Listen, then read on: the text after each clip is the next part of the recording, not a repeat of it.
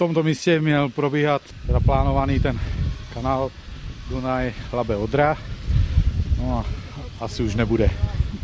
Ukazuje mi z malé rozhledny ve stylu majáku, kde vyfukuje vítr majitel restaurace Přístav Tomáš Pospíšil. Na to, jestli je zklamaný, odpovídá s nadhledem. Jsem námořník, takže vidět poblíž velké lodě by bylo určitě zajímavé, ale asi chleba levnější nebude. Spolu se díváme na rozlehlá pole rozdělená místním potokem obroubeným stromy. Nic nenapovídá, že tudy mohly plout velké lodě. Byla tady stavební uzávěra tady na tomto poli, takže někde tady má to mělo vést. Takzvaná lapská větev kanálu byla vyznačená v územních plánech zhruba půl kilometru od obce. I tato myšlenka nadšeného moře plavce oslovila. Jeden z důvodů je teda ten kanál, druhý důvod teda je, že jsem námořník, No a třetí důvod je i ten malý potuček, který teče kolem, proto jsem to nazval Lušovice přístav. Zatímco Tomáši Pospíšilovi ukončení plánu na výstavbu kanálu Dunaj Odrala bez křížilo plány, jiné tato zpráva potěšila. Třeba manželský pár z Hlušovic, který se ve sportovním tempu vydal na pravidelnou procházku. Báli jsme se toho, nebylo nám to jedno, nesouhlasili jsme. To je to jako velký nesmysl,